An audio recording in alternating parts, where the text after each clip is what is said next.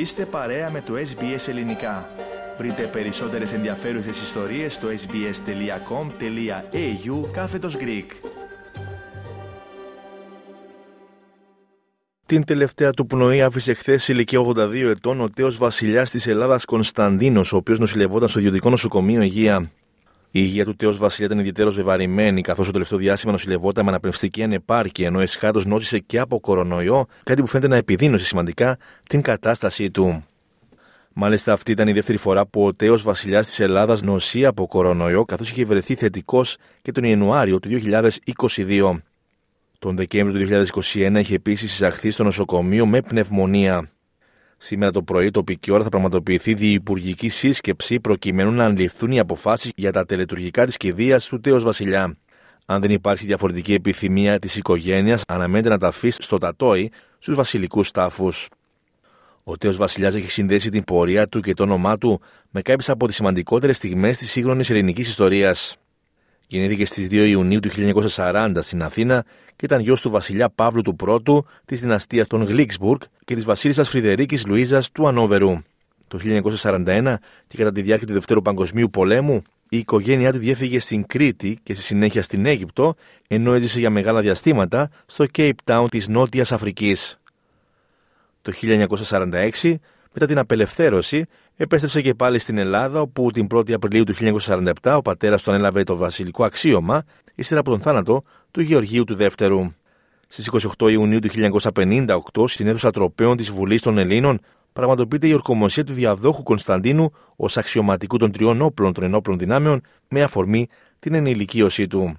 Ορκίζομαι, Ορκίζομαι να φυλάτω πίστην στην πατρίδα να φυλάτω πίστην στην πατρίδα και των συνταγματικών βασιλέα των Ελλήνων, και των συνταγματικών βασιλέα των Ελλήνων. υπακοήνη στο Σύνταγμα, Υπακοήνη στο Σύνταγμα. Δύο χρόνια αργότερα, το 1960, αναδείχθηκε Χρυσός Ολυμπιονίκης στους Ολυμπιακούς Αγώνες της Ρώμης στο αγώνισμα της Ιστιοπλοείας. Στις 6 Μαρτίου 1964, την επομένη του θανάτου του πατέρα του, ανακηρύχθηκε βασιλιάς και στις 18 Σεπτεμβρίου του ίδιου έτους παντρεύτηκε την πριγκίπισσα Άννα Μαρία της Δανίας, με την οποία απέκτησε πέντε παιδιά.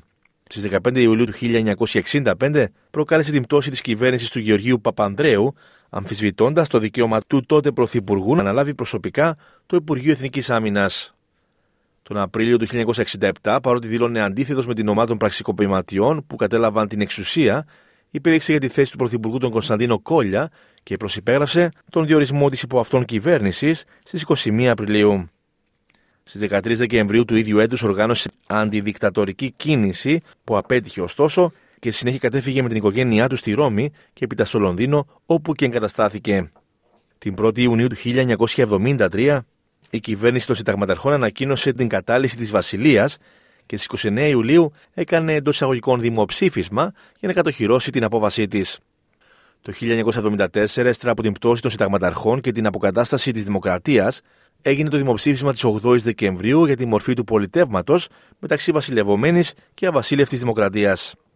Στις 26 Νοεμβρίου, λίγες ημέρες πριν το δημοψήφισμα, με διάγγελμά του, ο τέος Βασιλιάς απευθύνθηκε στον ελληνικό λαό. Συμπατριώτε μου, ή το φυσικό, όπως και τόσοι άλλοι εξόριστοι συμπατριώτε, να επιστρέψω στην πατρίδα την επομένη της καταρρεύσεως του δικτατορικού καθεστώτος, εναντίον του οποίου επρωτοστάτησα και εγωνίστην. Αλλά ειδικέ περιστάσεις επέβαλαν την παράταση της εξορίας μου. Ήδη επίκειται δημοψήφισμα, το οποίο όμως έρχεται ως συνέπεια της αυθαιρέτου και παρανόμου μεταπολιτεύσεως που επραγματοποίησε η δικτατορία.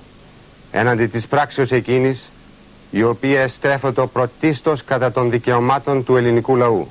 Αντέταξα τότε ότι θα τεθώ προθύμως υπό την κρίση του λαού, εφόσον όμως θα συνέτεργαν πράγματι προϋποθέσεις ελευθέρας, αδιάστου, ανοθεύτου και αδιαφιλονική του εκφράσεως της λαϊκής θελήσεως.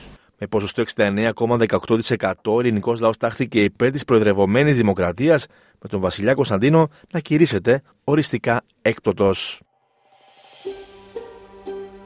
Θέλετε να ακούσετε περισσότερες ιστορίες σαν και αυτήν; Ακούστε στο Apple Podcast, στο Google Podcast, στο Spotify ή οπουδήποτε ακούτε podcast.